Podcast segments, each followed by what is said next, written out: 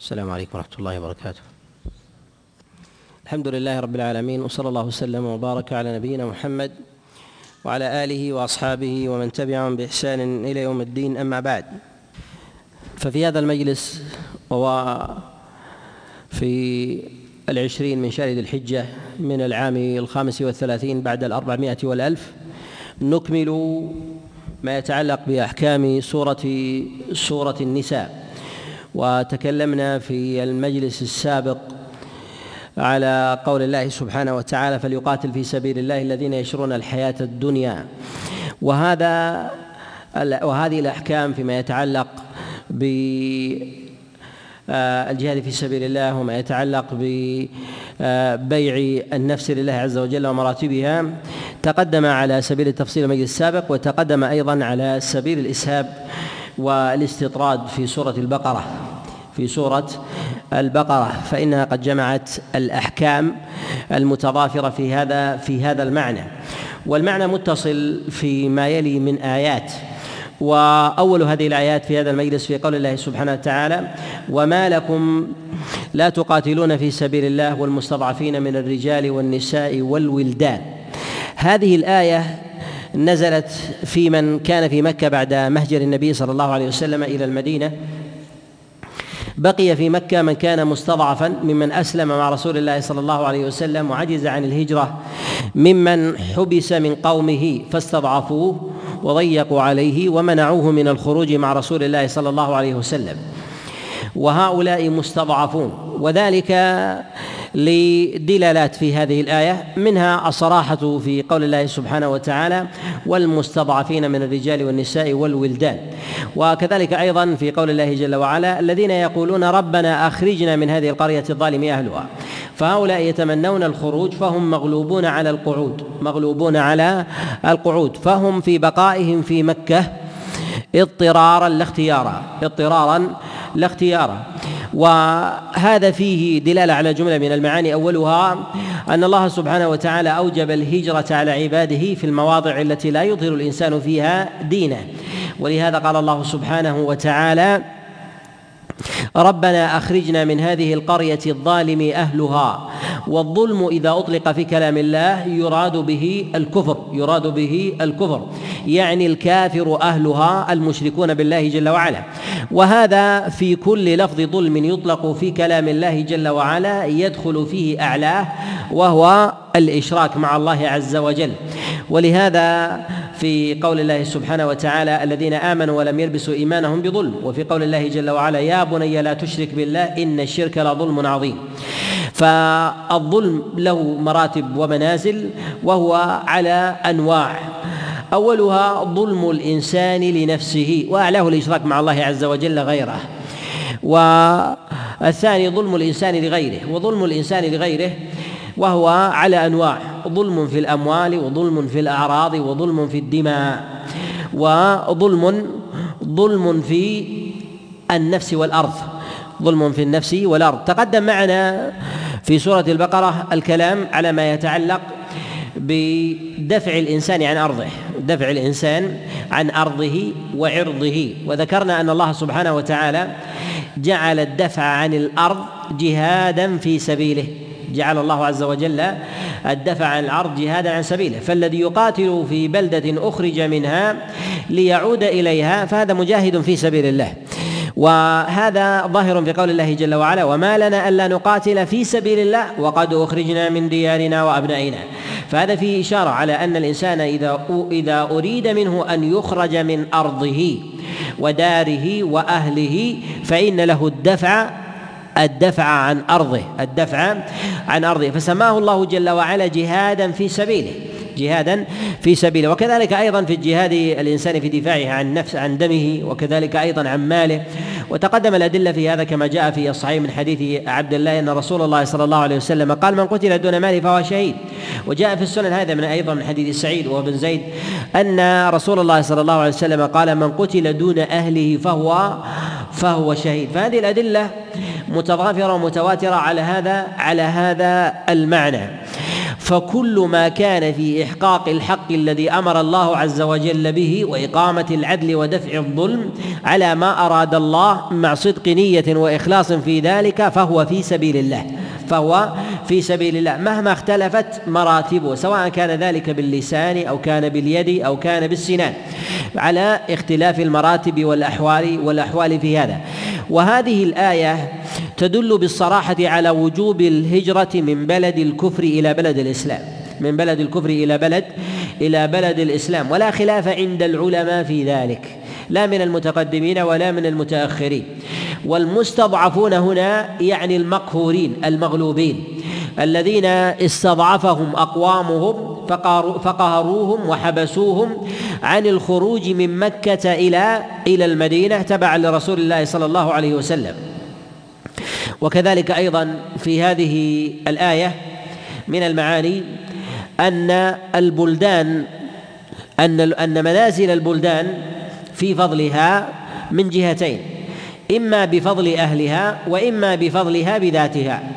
فمكة فضلها بذاتها لا فضلها بأهلها في ذلك الزمن، ولهذا ذكر الله سبحانه وتعالى ما يتعلق بظلم أهلها. القرية الظالم أهل أهلها، ذكر الله سبحانه وتعالى الظالم أهل الظالم أهلها، ذكر الله عز وجل ظلمهم في مكة فخص فخص الفاعلين وأخرج الأرض وأخرج الأرض. فقال الله سبحانه وتعالى في ذلك حال المؤمنين بسبب استضعافهم في ذلك، فبين الله جل وعلا وجوب الهجرة، فبين الله سبحانه وتعالى وجوب الهجرة لمن كان لمن كان في مكة.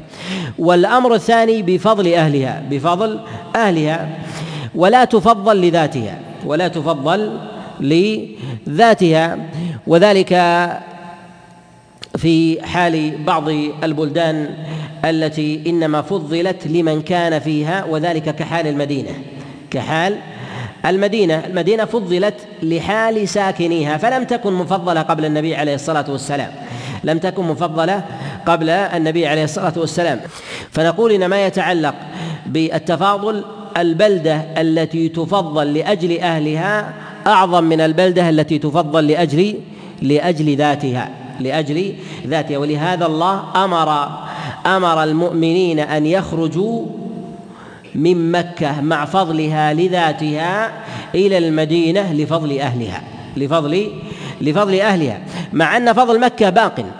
ويدل على هذا أن الله سبحانه وتعالى ذكر عن المستضعفين قالوا ربنا أخرجنا من هذه القرية الظالم أهلها أخرجنا من هذه القرية الظالم أهلها فنسب الظلم إلى أهلها وما نسب وما نسبه وما نسبه إليها، لأن البلدان تختص بالفضل بذاتها ولا يلحقها مذمة بذاتها، لأنه لا اختيار لها لا اختيار لها فالله عز وجل يجعل في بعض البلدان فضلا يختصه فيه، كما جعله الله عز وجل في مكة، وجعله الله عز وجل في المدينة، وجعله الله عز وجل في من شاء من أرضه كالمسجد كالمسجد الأقصى.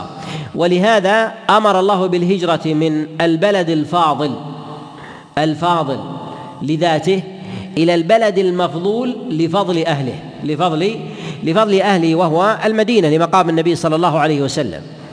وهذا فيه إشارة إلى أن البلدان إنما تعظم لأجل أهلها وأعمالهم ولو كانت مفضولة من جهة المنزلة، وأن الإنسان إنما يتبع في ذلك إنما يتبع في ذلك العمل وحفظ دين الله سبحانه وتعالى. وفي هذه الآية تشريف لمكة، وذلك أن الله سبحانه وتعالى أن الله سبحانه وتعالى نسب الظلم إلى أهلها نسب الظلم إلى إلى أهلها فقال الله سبحانه وتعالى أخرجنا من هذه القرية الظالم الظالم أهلها فنسب الظلم إلى الأهل وما وما نسبوا إليها فكنا عنها بالقرية. والله عز وجل يسمي مكة بأسماء في في كتابه سبحانه وتعالى، وذلك في قوله البلد الأمين، وكذلك أيضا الحرم والمسجد الحرام، وكذلك بكة وأم القرى وغير ذلك من من الإشارات التي تدل على التشريف من الإشارات التي تدل على على التشريف. فهذا دليل على فضلها إذ نسب إذ نسب الظلم إلى أهلها إذ نسب الظلم إلى إلى أهلها. ومن الأحكام وكذلك أيضا المعاني المتعلقة بهذه بهذه الآية وجوب فكاك الأسير، وذلك أن المستضعفين في مكة في في حكم أن المستضعفين في مكة في حكم في حكم الأسرى في حكم الأسرى المحبوسين المقهورين الممنوعين من الخروج منها واللحاق برسول الله صلى الله عليه وسلم في المدينة. وفكاك الأسير لا يختلف العلماء على وجوبه وفضله، وإنما يختلفون وإنما يختلفون في بعض صور فكاك الأسير في بعض صور فكاك الأسير. فهل فكاك الأسير يكون بالقتال أم يكون بالمال أم يكون بالفدية؟ بالفدية، وذلك أن يفك الأسير بأسير من المشركين. فإذا لم يكن لدى المسلمين أسير من المشركين أسروا من المشركين حتى يفدى يفدى به به أهل الإسلام. من تتبع النصوص الواردة عن رسول الله صلى الله عليه وسلم وجد أن فكاك الأسير إنما يكون بالمفادات بأسير بأسير آخر، وإما أن يكون بالقتال وإما أن يكون بالقتال وأن المال لم يرد في سنة رسول الله صلى الله عليه وسلم. ولهذا يقول الإمام أحمد رحمه الله: لا أعلم فكاك الأسير أنه يكون بالمال أنه يكون بالمال وهذا يؤخذ منه معنى أن فكاك الأسير بالمال فيه نوع استضعاف في نوع استضعاف وإهانة المسلمين وزيادة تسلط من المشركين على المسلمين، فكلما أسروا أعطوا مالا فأعطوا مالا فبهذا يستضعفون ويستكثرون من المسلمين بالاستكثار من الأسرى. ولهذا لم يثبت عن رسول الله صلى الله عليه وسلم أنه فدى أحدا بالمال، واختلف العلماء بفدية الأسير بالمال. ذهب جمهور العلماء إلى جواز ذلك، وذهب الإمام أحمد رحمه الله إلى إلى كراهته إلى كراهته وقد نص الإمام مالك رحمه الله إلى أنه يفدى بالمال ولو كان ذلك ولو استنفذ ذلك بيت مال المسلمين. وقد جاء ذلك عن عمر بن الخطاب عليه رضوان الله أنه قال: فكاك الأسرى أو فكاك الأسير من بيت مال المسلمين من بيت مال مال المسلمين.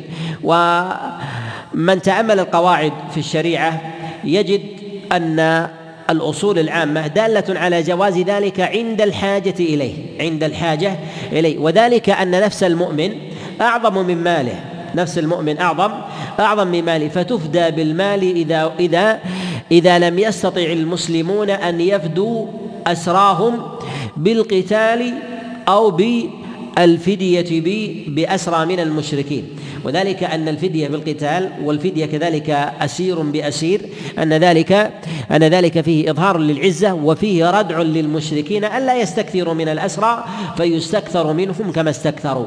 وإذا كان ذلك في فدية بالمال استكثروا من المسلمين ليستكثروا من المال ليستكثروا من من المال. ومن نظر في النصوص الشرعية في المرفوع والموقوف وجد أن السلف لا يقدمون على على مسألة المقاتلة على مسألة المقاتلة وأن الأمر عندهم بين فاضل ومفضول وأفضلها المقاتلة، وهذا ظاهر في هذه الآية. وذلك أن الله سبحانه وتعالى أمر المؤمنين بقتال المشركين لأجل المستضعفين لأجل المستضعفين وما أمرهم بفديتهم وشرائهم بالمال وما أمر بفديتهم وشرائهم بالمال وما أمر المسلمين أيضا أن يأسروا من المشركين حتى يفدوا الأسرى. فلهذا نقول إن أعلى المراتب وأقواها بالنسبة للمسلمين هي المقاتلة هي المقاتلة الثانية أن يفدى الأسير بأسير من المشركين. الثالثة هي الفدية بالمال الفدية بالمال وهذا بالترتيب من جهة السنة وكذلك أيضا مقاصد الشريعة والعمل نجد أن هذا محل اتفاق، وإنما الخلاف عندهم في جواز الفدية بالمال.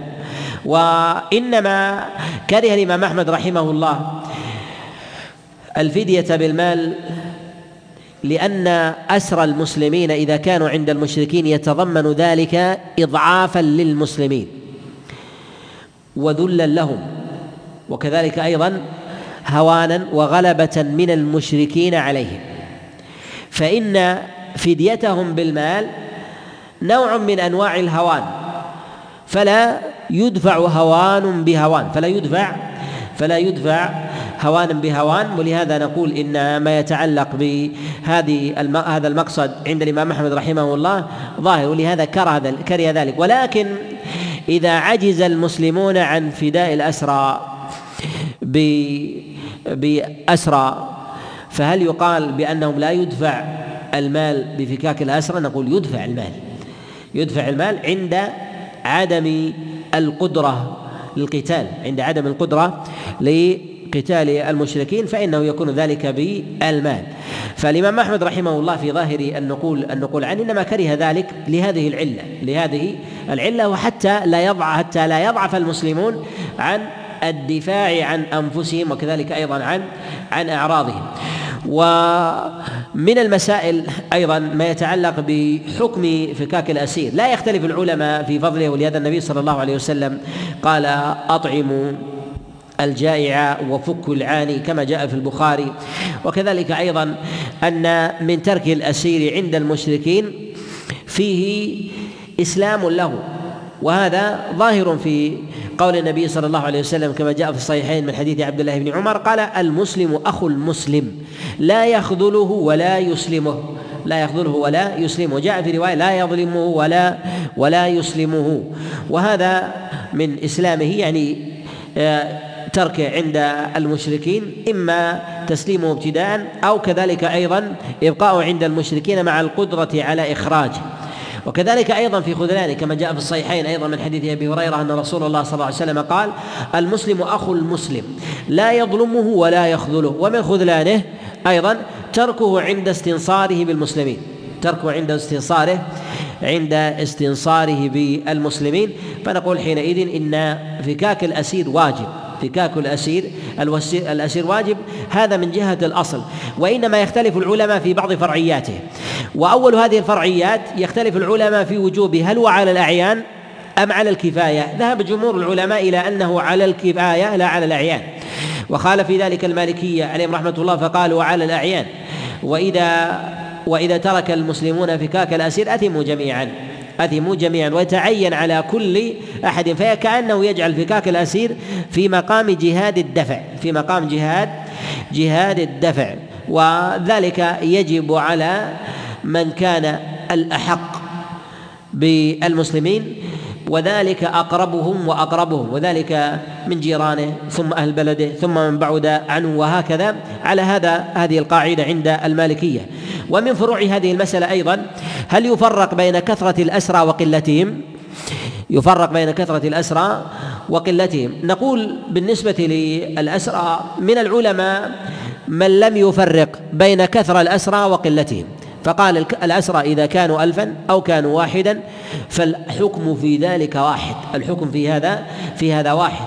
قالوا والعلة في ذلك في عدم التفريق بين الكثير والقليل، قالوا لأن العلة في ذلك أن في الأسر استدلال واستضعاف وهوان للمسلمين، فسواء كان واحدا أو كانوا أو كانوا مئة أو كانوا ألفا، فهذا الاستضعاف الذي يكون بالواحد وبالمئة أو بالألف أو نحو ذلك لا يفرق فيه من جهة العدد وإنما من جهة المعنى من جهة المعنى فهذا لحق عزة المسلمين لا لحق المسلم في ذاته لا لحق المسلم المسلم في ذاته وإن كان المسلم في ذاته له حق، وإنما تعين ذلك على الأمة لأن الأمر يتعلق بها على سبيل العموم. ومن العلماء من فرق بين الأسرى من جهة القلة والكثرة القلة والكثرة فقالوا إذا كانوا قليلا الواحد والاثنين لم يكن متعينا على الأمة لم يكن متعينا على الأمة وهذه الأقوالان القولان وموجهان عند الفقهاء من الشافعية. وجمهور العلماء لا يفرقون جمهور العلماء لا يفرقون بين القليل والكثير، وهو قول الحنفية وكذلك أيضا المالكية وقول جماعة من الفقهاء من الشافعية. وذهب الحنابلة إلى أنه فرض كفاية إلى أنه فرض كفاية عند القلة عند القلة من الناس، وذلك الواحد والاثنين. والتعليل في ذلك عندما فرق بين القلة والكثرة قالوا لأن الأمة لا يجوز أن تذل نفسها بأمر هو أعظم من ذلتها لو كان عندها أو لو كان لها أسير عند المشركين، وذلك أنه بالمقاتلة بمقاتلة الأمة المسلمة للمشركين أن يقاتل في ذلك مثلا دولة كاملة تقاتل لأجل أسير واحد، فكم سيكون من سبب هذا القتال من مزيد أسرى من مزيد أسرى أو قتلى.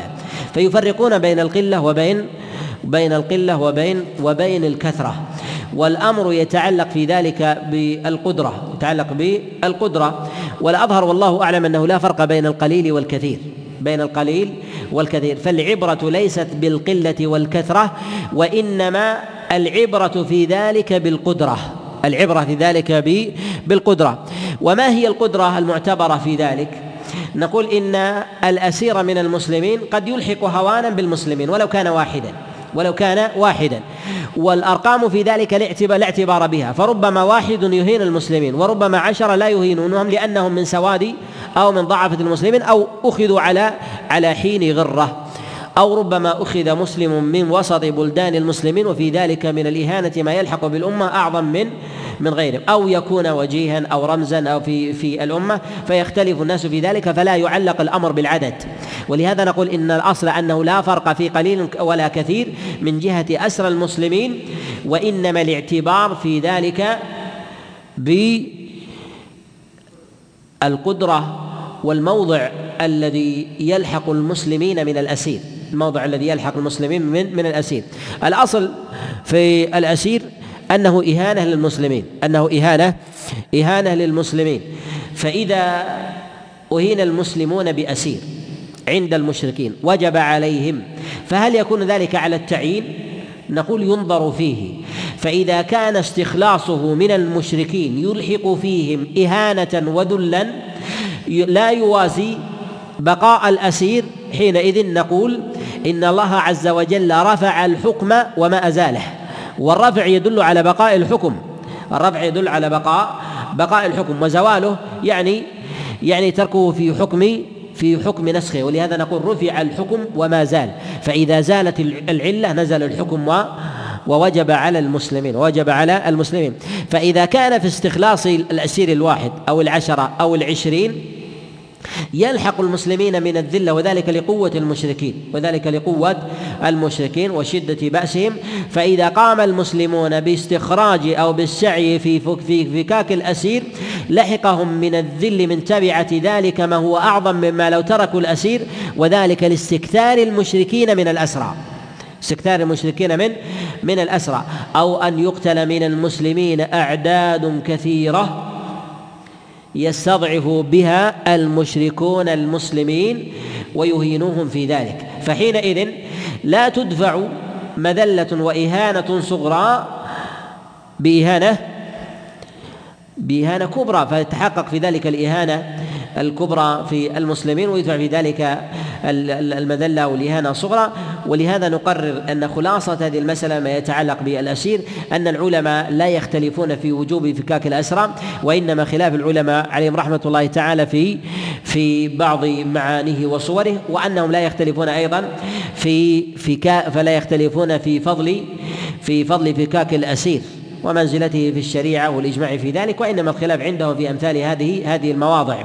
وذلك أيضا في الخلاف عندهم في مراتب الوجوب، هل هو على الأعيان أو كان ذلك على على التكليف أو كان ذلك على على الكفاية. فنقول إن الوجوب لا خلاف عند العلماء فيه لا خلاف عند العلماء فيه يحكم بذلك أهل العلم والمعرفة يحكم في هذا أهل العلم والمعرفة كل قضية بحسبها كل قضية بحسبها والقضايا في ذلك على الاستثناء لا تنقض الأصل لا تنقض الأصل وذلك أن الأصل الوجوب، ولكن في قضايا الأعيان وذلك في القلة في الواحد والاثنين ينظر في المفسدة التي تلحق المسلمين في ذلك، فهل يدفع ذلك الهوان عن الأمة بهوان أعظم أو مماثل له أو دونه؟ فإذا كان مماثل له فإنه يجب في ذلك أن يجب في ذلك أن يفك الأسير من المشركين.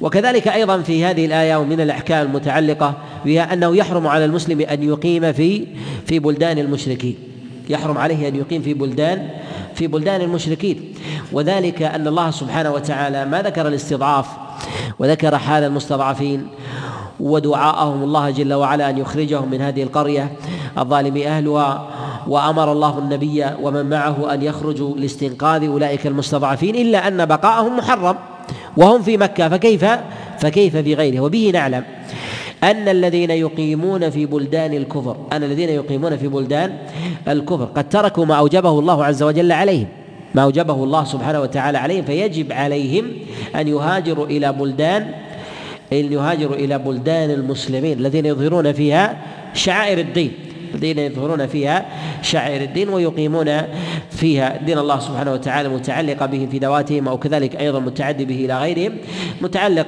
بذواتهم بإقام الصلاة وكذلك أيضا إيتاء الزكاة، والمتعدي إلى غيرهم وذلك بالرفع الأذان وشعائر الدين الظاهرة من معالمه الظاهرة، وذلك من الأمر بالمعروف والنهي عن المنكر، وكذلك أيضا من جهة حجاب النساء وسترهن، فيظهر الرجال والنساء في ذلك دين الله سبحانه وتعالى الواجب عليهم من توحيد الله عز وجل ودفع الشرك وبأنواعه، فإنهم يجب عليهم أن يهاجروا من تلك البلدان إلى بلدان المشركين. وهل يجوز للمسلم أن أن يذهب إلى بلد من بلدان المشركين على سبيل على سبيل على سبيل رفع الظلم أو الفرار بدينه من ظلم أو نحو ذلك؟ نقول يجوز ذلك على سبيل على سبيل التربص، لا على سبيل الدوام. سبيل التربص أن يتربص الإنسان بنفسه، ينتظر أن يجد بلدا من بلدان المسلمين، لأن بلدان المسلمين ما كلها يستطيع الإنسان فيه أن يقيم دينه أن يقيم دينه لهذا تجد مثلا من بعض السلاطين أو الظلماء ممن يقهرون المسلمين ويسمونهم سوء العذاب، والبلد في ذلك مسلم والبلد في ذلك في ذلك مسلم، فتجد بعضهم من يلجأ إلى بعض البلدان. هل يجوز له أن يلجأ إلى بلد من بلدان الكفر أم لا؟ نقول اللجوء على سبيل الإقامة محرم بالإجماع محرم بالإجماع ولا خلاف في ذلك، ولو كان الإنسان يفر بمظلمة من مظالم من مظالم الدنيا. وأما اللجوء إليها على سبيل التربص، أن يفر الإنسان بدينه يتحين ملجأ من بلدان المسلمين أن يذهب إليك فيقيم في ذلك الأشهر أو السنة أو السنتين أو السنوات أو نحو ذلك حتى يجد في ذلك مخرجا، فهذا جائز، لأن الصحابة عليهم رضوان الله خرجوا من مكة إلى الحبشة، والحبشة بلد بلد كفر أو بلد إسلام بلد كفر، فخرجوا فخرجوا إليها وكانوا في أول أمرهم تحت تحت حاكم كافر وفي بلد وفي بلد كفر، وفروا بدينهم ودنياهم وفروا بدينهم ودنياهم حتى مكن الله عز وجل لرسوله صلى الله عليه وسلم في المدينة، فلحقوا برسول الله صلى الله عليه وسلم في المدينة. ولهذا إذا ظلم الإنسان وقهر في دينه ببلد من البلدان، هل له أن يذهب إلى بلد من بلدان الكفر يوجد فيها عدل وإنصاف له؟ نقول إن هذا على حالين. الحالة الأولى إذا كان ذلك على سبيل الإقامة فهو محرم فهو محرم وإذا كان ذلك على سبيل على سبيل التربص والانتظار أن يجد الإنسان بلدا من بلدان المسلمين يظهر فيها دينه كما تربص الصحابة في الحبشة، فهذا بمقدوره حسب انتظاره، سواء شهرا أو عاما أو أعوام أو أعوام بحسب ما يجد الإنسان في ذلك في ذلك سبيلا، فهو في مثل هذه الحال فهو جائز. وأما من يتخذ بلدان الكفر مواضع للإقامة على الدوام تتناسل فيها ذريته ولا يتربص ملجأ إلى بلد من بلدان المسلمين يظهر في ذلك دينه، ولو كان سبب هجرته من جهة الأصل مشروعا فهو آثم فهو آثم في ذلك. ولهذا الذين يقيمون إقامة دائمة على سبيل الدوام في بلدان الكفر آثمون ببقائهم، وذلك لجملة من العلل، منها أن الله سبحانه وتعالى إنما حرم إنما حرم على المسلمين أن يقيموا بين ظهراني المشركين، وأوجب المسلمين على المسلمين أن يهاجروا من بلدان الكفر إلى بلدان الإسلام خوفا عليهم من التأثر بالمشركين، فإذا لم يتأثر الآباء تأثر الأبناء، وإذا لم يتأثر الأبناء تأثر الأحفاد. وكم في بلدان الكفر سواء كان ذلك في أوروبا أو كان ذلك في أمريكا أولاد النصارى من آباء أو أجداد مسلمين من آباء وأجداد مسلمين، أليس كذلك؟ نعم، يقول أبو أبويا كان مسلما وجدي كان كان مسلما، ما الذي جاء به إلى هذه البلد؟ وتجد أن أصوله ترجع إلى بلدان إلى بلدان إسلامية، إنما جاء إما قد يكون فر بدينه وهو صادق، ولكنه اتخذ الرخصة ذريعة للإقامة، اتخذ الرخصة ذريعة للإقامة. نقول الرخصة لك في ذلك أن تلجأ وتفر بدينك أو بمظلمتك في دنياك متربصا لا مقيما، متربصا لا مقيما. ومتربص في ذلك الذي يتربص حتى يهيئ الله عز وجل له ملاذا بلد بلدان المسلمين فيفر بدينه ثم ثم يرجع إلى ذلك البلد، لا أن يتخذ ذلك ذريعة للبقاء فإنه يبوء بآثام ذريته. ولهذا نقول إنما أمر الله عز وجل بالخروج، ولو كان الإنسان يأمن على نفسه ويقول أني بلغت من, من اليقين بالله عز وجل وفررت بديني لا خوف عليه، ليقول إن الشريعة لا لا تجعل الحكم يتعلق بك أنت، بل قد يتعدى إلى ذريتك وإلى كذلك أيضا أحفادك، وهكذا وأحفادك في ذلك يولدون على الفطرة ويبدلون، وتتبدل فطرتهم بحسب ما بحسب من يخالطون حسب من يخالطون. ولهذا نقول إن إن مثل هذه الأحوال على الحالين السابقين على ما تقدم على ما تقدم الكلام الكلام عليه.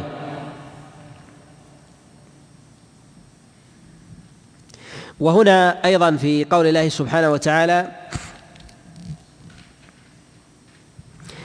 واجعل لنا من لدنك وليا واجعل لنا من لدنك نصيرا، في لما ذكر الله سبحانه وتعالى دعاء المستضعفين في مكة لله سبحانه وتعالى أن يخرجهم من هذه القرية الظالم أهلها، وأن يخرجهم الله عز وجل من ذلك الظلم وقهر أقوامهم وقبائلهم، أن يخرجهم إلى المدينة أن يخرجهم إلى المدينة ذكر الله عز وجل التجاءهم إلى الله جل وعلا، وذلك أنهم سألوا سألوا الله الإعانة، وأنهم أرادوا الإعانة من لدن من لدن ربهم لا من لدن غيره، وفي هذا غاية التوكل على الله غاية التوكل على على الله.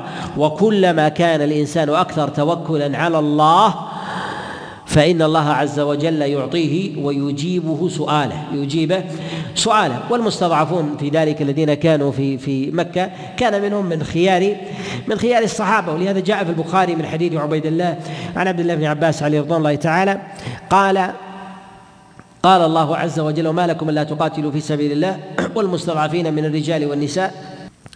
في قول الله سبحانه وتعالى: وما لكم لا تقاتلون في سبيل الله والمستضعفين من الرجال والنساء والولدان، قال: كنت أنا وأمي من المستضعفين، أمي من النساء وأنا من الولدان وأنا من الولدان وذلك أنهم قهروا من قومهم وحبسوا حبسوا في مكة عن الخروج إليها واللحاق برسول الله صلى الله عليه وسلم. فالالتجاء إلى الله سبحانه وتعالى عند الشدائد وعدم سؤال غيره مع شدة الكرب، إلا أنهم لجأوا إلى الله سبحانه وتعالى وما لجأوا إلى غيره من من المخلوقين. وفي هذا أنه يجب على الإنسان حتى ولو اشتد عليه الأمر اشتد عليه الكرب بالبلاء في نفسه ودينه وماله وعرضه أن لا يلجأ إلا إلى الله سبحانه وتعالى في ابتداء أمره، وأن يأخذ بالأسباب التي يجعلها الله سبحانه وتعالى سببا لرفع لرفع البلاء البلاء عنه. في الآية الثانية في في قول الله سبحانه وتعالى: ألم تر إلى الذين قيل لهم كفوا أيديكم وأقيموا الصلاة وآتوا الزكاة.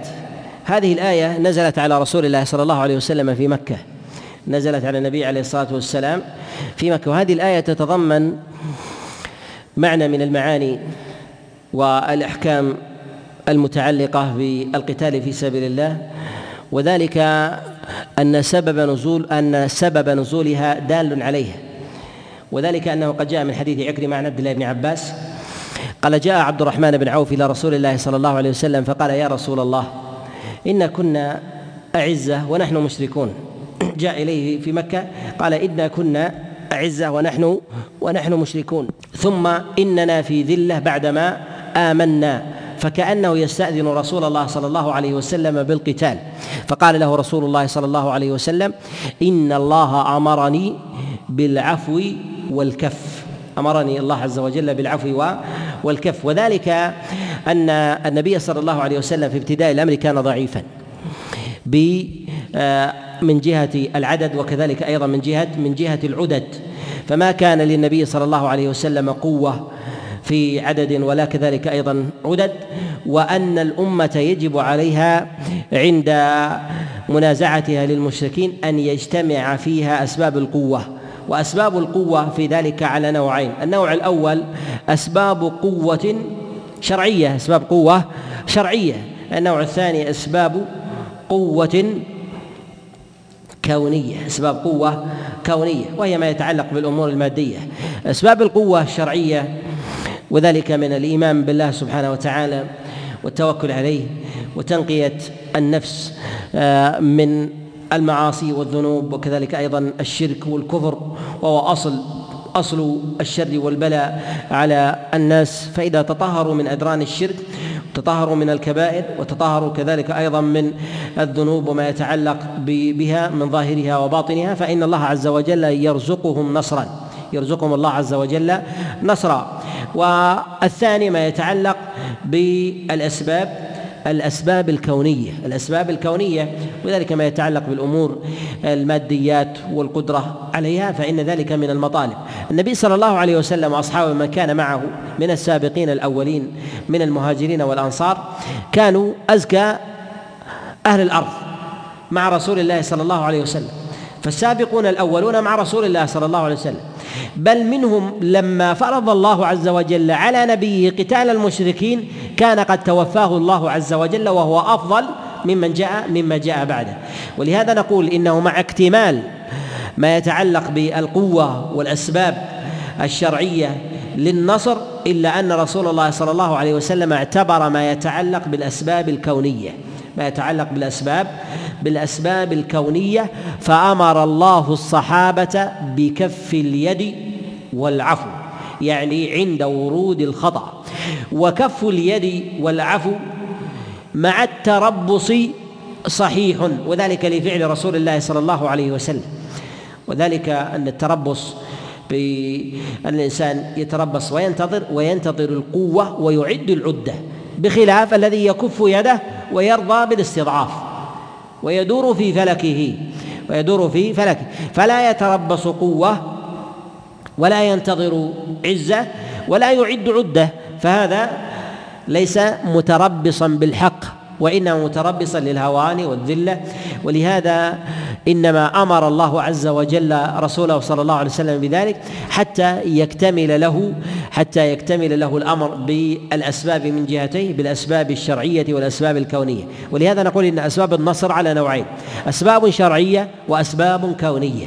الأسباب الشرعية ما يتعلق بتكوين الناس من جهة إيمانهم وقوتهم، وكذلك أيضا بالنسبة ما يتعلق بالأسباب الأسباب الكونية ما يتعلق بالتدرج يتعلق بالتدرج بمعرفة الخصوم والأعداء ومواضعهم ومنازلهم، وكذلك أيضا بالتدرج في مسائل إعداد العدة وكذلك أيضا العدد وتأمين بلدان المسلمين من داخلها، فإذا حصنت من داخلها فإنه ينظر إلى عدوها من خارجها.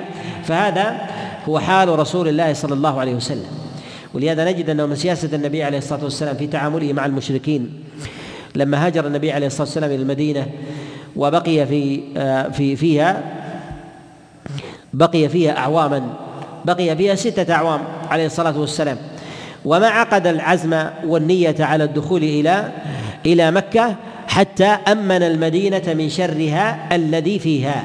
وشرها الذي فيها يظهر في أمرين: الأمر الأول في اليهود الذين كانوا في المدينة الذين كانوا في المدينة الأمر الثاني في المنافقين الذين تستروا بالمسلمين في المدينة. ولهذا نجد أن النبي عليه الصلاة والسلام ما ابتدأ بالعدو الأبعد حتى تخلص من العدو الأدنى. فلما أراد النبي عليه الصلاة والسلام اليهود قسمهم عليه الصلاة والسلام إلى أقسام: بنو قينقاع، بنو النضير، بنو قريظة. أول ما ابتدأ النبي عليه الصلاة والسلام ببني قينقاع، وفي السنة الثانية لما انتهى من أمرهم لجأ النبي عليه الصلاة والسلام إلى أمر بني النضير. في السنة الرابعة لما انتهى من أمرهم لجأ النبي عليه الصلاة والسلام إلى إلى بني قريظة. في السنة الخامسة لما انتهى من أمرهم في السنة السادسة ذهب النبي عليه الصلاة والسلام إلى مكة يريد العمرة يريد العمرة وذلك أن النبي صلى الله عليه وسلم لما ذهب وقف في الحديبية وأراده المشركون إما القتال أو أن يرجع رجع رسول الله صلى الله عليه وسلم. وفي هذا إشارة إلى أن النبي عليه الصلاة والسلام ما جاء إلى مكة إلا وقد ظهرت بوادر القوة لديه. في هذه الفترة النبي عليه الصلاة والسلام ما استعدى فارس ولا الروم، وما كتب لهم سوداء في بيضاء، وما دعاهم إلى الإسلام، وما أرسل إليهم رسولا، وما انتدب إليهم مندوبا، وما دعاهم إلى شيء من من ذلك. لماذا؟ لأن في الدعوة إلى الإسلام في المعنى الذي يفهمونه منه أن أسلم تسلم، فإذا لم تقبل الإسلام فلا فلا سلام فإذا لم تقبل الإسلام فلا فلا سلام. وإذا أدركوا هذا المعنى تواطأ فارس والروم مع الأقباط مع ملوك البحرين ودومة الجندل وأضرابهم على على رسول الله صلى الله عليه وسلم. ولهذا أخذ النبي عليه الصلاة والسلام الناس المخالفين والمناوئين له على سبيل التدرج، فبدأ في دائرته التي عنده وقسمها إلى أقسام، فخاطب وعزل المنافقين عن اليهود بالآيات وبيان الأحكام وكذلك ذكر صفاتهم، وعزل, المنا... وعزل اليهود من داخلهم إلى طوائف حتى لا يعتضد بعضهم ببعض. سالم طائفة ثم قاتل طائفة ثم أخرج أخرج أخرى حتى استضعفهم و... وشتت شملهم. ثم توجه النبي عليه الصلاة والسلام بعد ذلك إلى إلى مكة، فلما أمن النبي عليه الصلاة والسلام المشركين وكاتبهم في العام السادس مدة عشر سنين أمنهم إلى عشر، لأن قريش ولو رغبوا نقض العهد فإنهم يخشون أن يعيروا بذلك عند العرب، فيعرف النبي عليه الصلاة والسلام مقام عهودهم ومواثيقهم مع معه عليه الصلاة والسلام. ثم لما كاتبهم وأمنهم إلى عشر ابتدأ النبي بالكتابة إلى إلى فارس والروم إلى فارس والروم ولهذا يجب علينا أن نفرق بين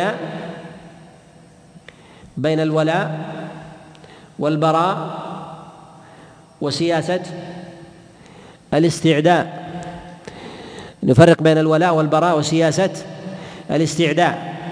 ولو كاتب النبي عليه الصلاة والسلام فارس والروم في الست سنوات الأولى من مقامه إلى المدينة لكان في ذلك استعداء لهم. وأما عقيدة الولاء والبراء فكان النبي يؤصلها كل يوم صباحا ومساء في نفوس أهل الإيمان في نفوس أهل أهل الإيمان.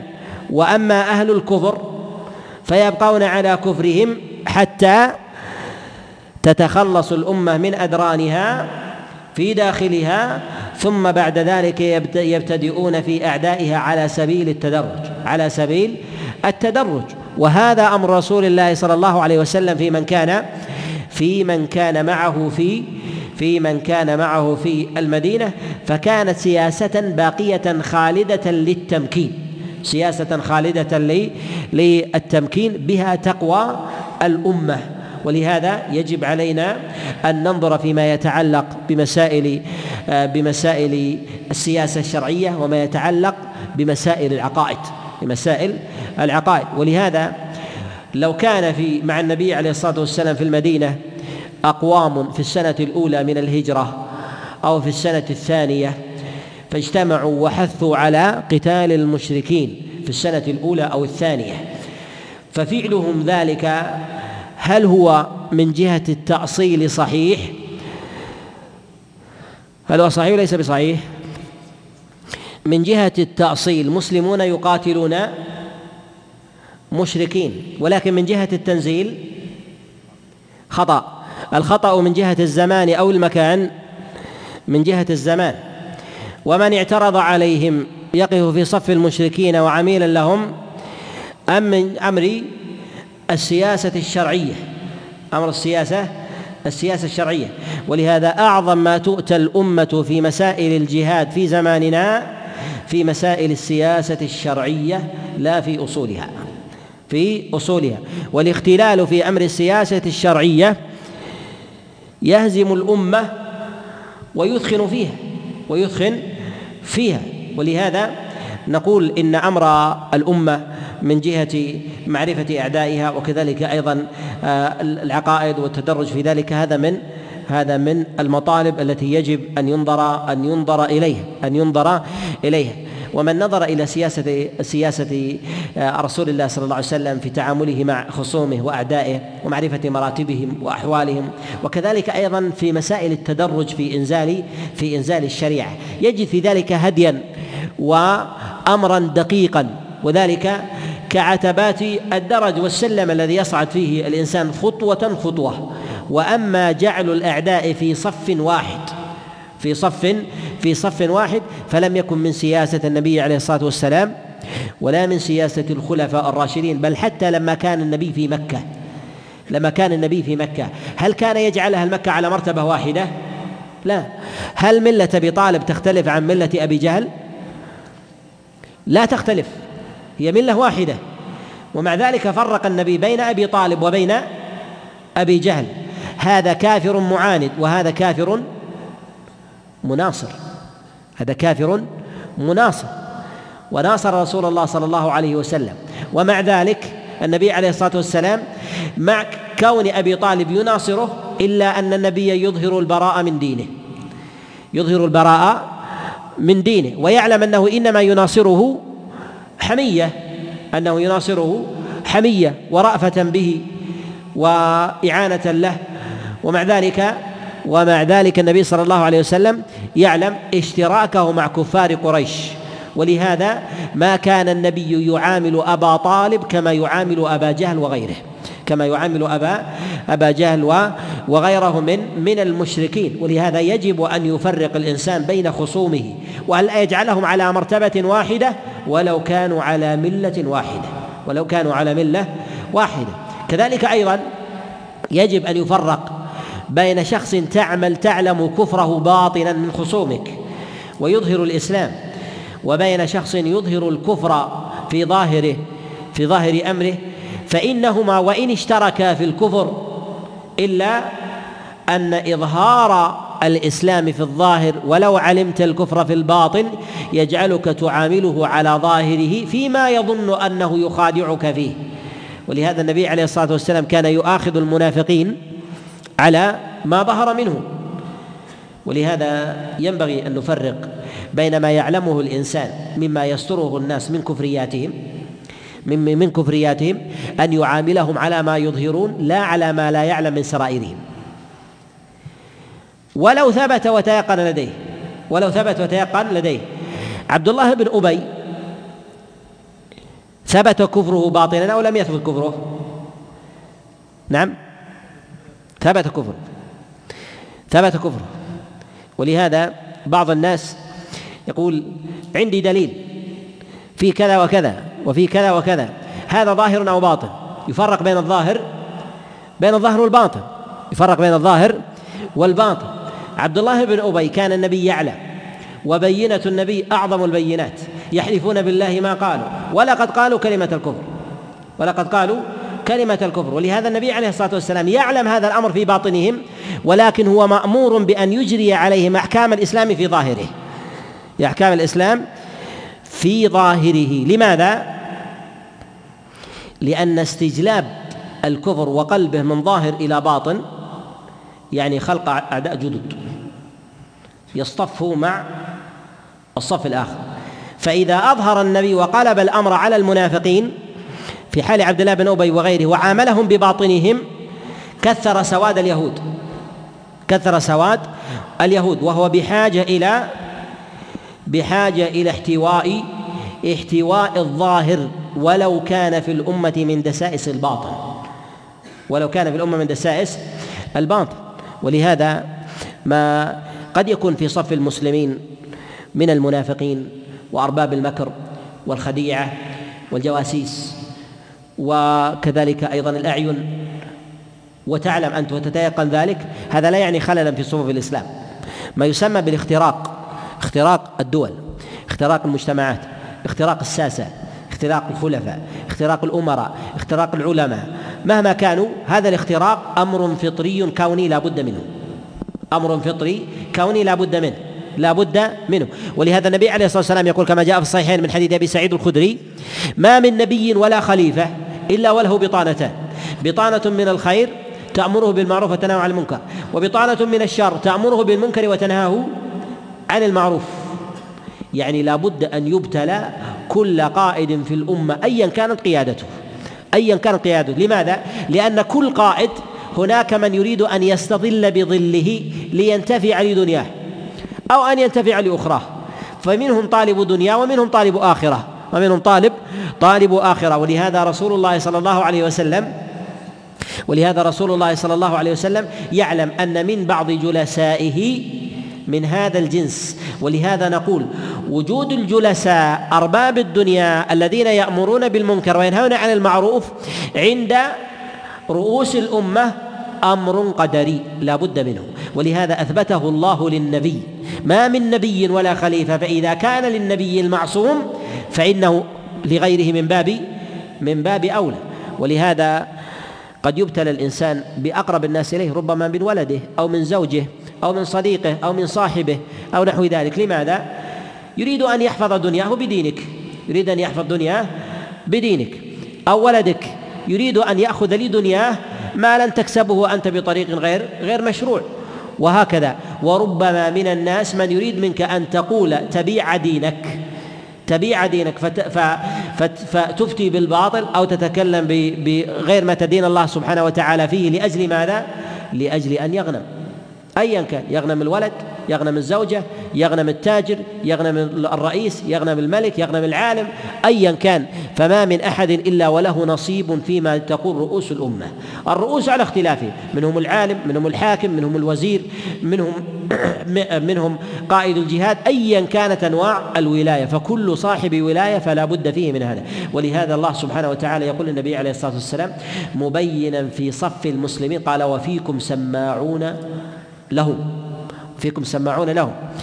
يقول مجاهد بن جبر كما روى ابن نجيح، مجاهد بن جبر رواه الطبري في كتابه التفسير، يقول: وفيكم يعني المسلمين منكم، لا من المنافقين لا من المنافقين أعين يحدثونهم بما تفعلون. يعني هذا ليس من المشركين ولا من اليهود ولا من المنافقين، وإنما من المسلمين. وفيكم سماعون سماعون لهم.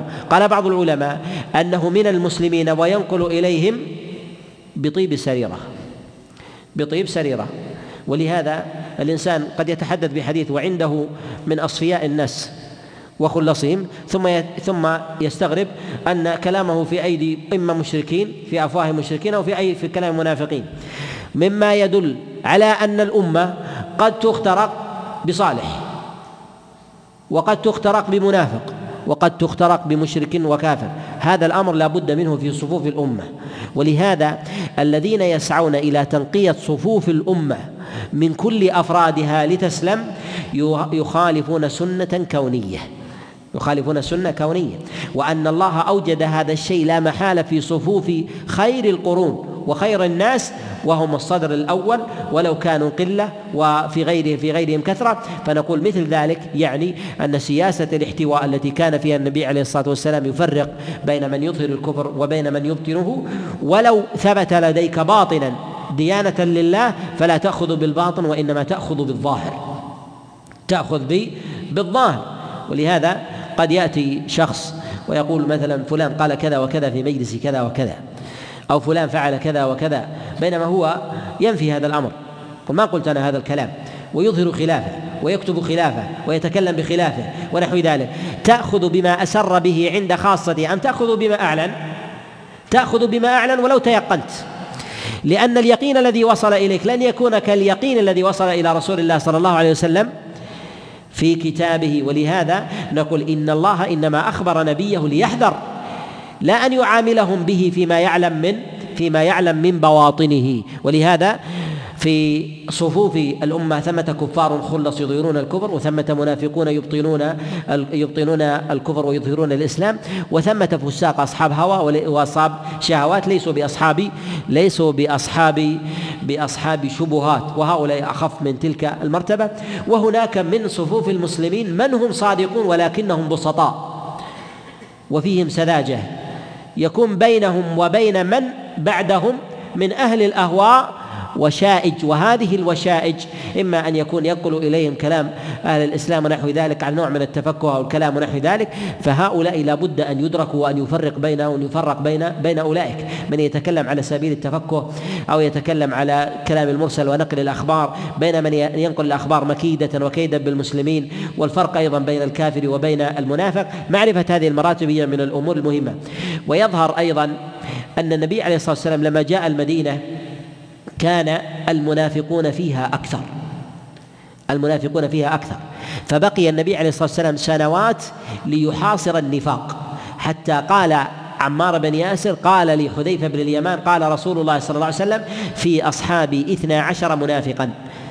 وهذا حصار للمنافقين، اثنا عشر منافقا. قد جاء في رواية عن عبد الله بن عباس أنهم أكثر من ثلاثمائة. ولهذا نستطيع أن نقول أن النبي عليه الصلاة والسلام توفي في أوج قوة دولة الإسلام، ومن كان في المدينة هذا العدد، وكانوا قبل ذلك أكثر أكثر من هذا العدد. ولهذا الأمة يجب أن تحاصر النفاق، تفرزه عن الكفر، وهذا أمر مهم، وذلك بمواجهته ببيان ببيان مخالفاته لكلام الله عز وجل وكلام رسول الله صلى الله عليه وسلم. التفريق بين الفساق وبين المنافقين هذا أمر مطلب، حتى لا تتداخل في ذلك في ذلك الصفوف، فيظهر المنافقون في ذلك الأمر، أو ربما يحتويهم في ذلك أهل النفاق، وتختلط في ذلك حبال أهل الإسلام. فهذه من الأمور المهمة. ثم أيضا التفريق بين عدو داخلي وعدو خارجي. العدو الخارجي على مراتب: عدو أدنى وعدو وعدو أبعد، مشركين وأهل الكتاب. هذه على تباين تختلف من جهة خطورتها وشدتها، وسياسة المسلمين فيها بحسب الزمان وبحسب وبحسب المكان، ولا اعتبارات كثيرة كثيرة جدا. وهذه الآية إنما نزلت على رسول الله صلى الله عليه وسلم في عدم القدرة في عدم القدرة فأمره الله عز وجل بالكف وإقام الصلاة وإيتاء الزكاة. ولهذا يقول عبد الله بن عباس في إيتاء الزكاة قال: طاعة الله ليست الزكاة المالية، يعني اعملوا على تزكية الناس وتطهير وتطهير بواطنهم من من الهوى، وكذلك أيضا من الشبهات والشهوات، وتجليتها وتنقيتها من ذلك، حتى حتى يقوى الإيمان في قلوبهم، ثم يتمكنوا ثم يتمكنوا فيما بعد بعد ذلك. ثم في قول الله عز وجل: فلما كتب عليهم القتال إذا فريق منهم يخشون الناس كخشية الله. هذا فيه إشارة إلى أن من الناس من يتكلم في زمن الراحة والدعة يختلف عن زمن الشدة مهما بلغ فضله. ولهذا من من الصحابة من سأل رسول الله صلى الله عليه وسلم القتال، فلما جاء القتال جاء كان منهم من يخشى الله من يخشى الناس من يخشى الناس كخشية الله. وذلك فيه إشارة أيضا إلى أن النبي صلى الله عليه وسلم يقول: لا تسألوا لقاء العدو، فإذا لقيتموهم فاثبتوا. يعني يجب عليكم أن تثبتوا عند قيام موجبه عند قيام موجبه فلا أن الإنسان يتمنى وجوده في مواضع لا يدري أيثبت فيها ولا يثبت. لماذا لا يسأل الإنسان لقاء العدو؟ لأنه إذا سأل لقاء العدو يظهر في نفسه من معاني الاعتماد عليها والبأس والقوة والاتكال على نفسه ما لا يظهر من الاعتماد على الله ما لا يظهر من الاعتماد على الله ولكن إذا جاء جاءت جته أتته أسباب أسباب القتال في سبيل الله وتهيأت هذه الأمور فيجب عليه أن يثبت، فإن الله يعينه في هذا الموضع أكثر من أن يعينه وهو وهو معتمد على على نفسه وهو معتمد على نفسه. وفي هذه الآية أيضا إشارة إلى معنى من المعاني، إلى أن سبب إلى سبب ضعف المسلمين في هذه الشعيرة هو ضعف خشية الله في قلوبهم، وأنها إذا عظمت خشية الله سبحانه وتعالى في قلب المؤمن عظمت هذه الشعيرة، وهي شعيرة القتال في سبيل الله وجهاد جهاد الأعداء. وذلك أن أن ثمة تلازم، فإذا عظمت الخشية عظمت تعظيم هذه الشعيرة، فإذا ضعفت الخشية والركون إلى الدنيا فإنه حينئذ يضعف تعظيم هذه الشعيرة والتسليم لها. وهذا إذا كان ذكر الله سبحانه وتعالى عن بعض أهل الصدر الأول فإنه يكون في غيره من باب من باب أولى. ولهذا ثمة تلازم أيضا بين أمر الدنيا وأمر الآخرة. ولهذا تقدم معنا ما يتعلق بقول الله عز وجل: يشرون الحياة الدنيا بالآخرة، يعني أن الدنيا والآخرة بينها بينها تشاح في نفس الإنسان بينها تشاح في نفس الإنسان فذكر الله سبحانه وتعالى ما يتعلق بخشية غير الله عز وجل، وذلك بالخشية على الولد، الخشية على الزوجة، الخشية على الدنيا، الخشية على النفس وغير ذلك، ما يفقد الإنسان من ملذات وشهوات ونحو ذلك، هذه التي تنازع الإنسان في في ذلك. ولهذا كلما ركن الإنسان إلى الدنيا وتشعب فيها وتجذر استثقل هذه الشعيرة.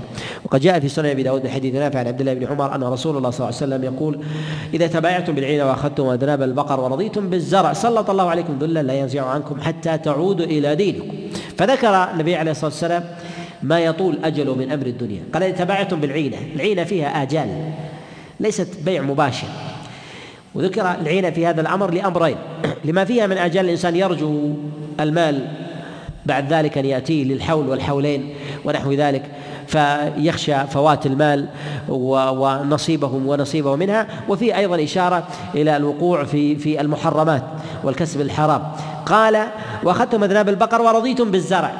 الزرع يزرع ثم يسقى ثم ثم ينبت في في نهاية موسمه، ثم يأخذه الإنسان ثم ثم يبيعه ثم يأخذ ماله وما يستقبله الإنسان من حول آخر.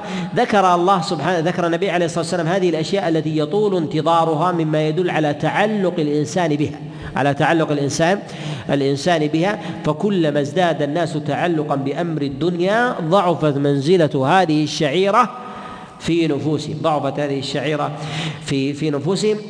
ولهذا لما كتب الله عز وجل عليهم القتال سألوا الله عز وجل التأخير، سألوا الله عز وجل تأخير هذه الشعيرة. لماذا؟ لتعلق تعلقهم بالدنيا، إما ببيع أو بشراء أو بزوجة وولد ونحو ذلك.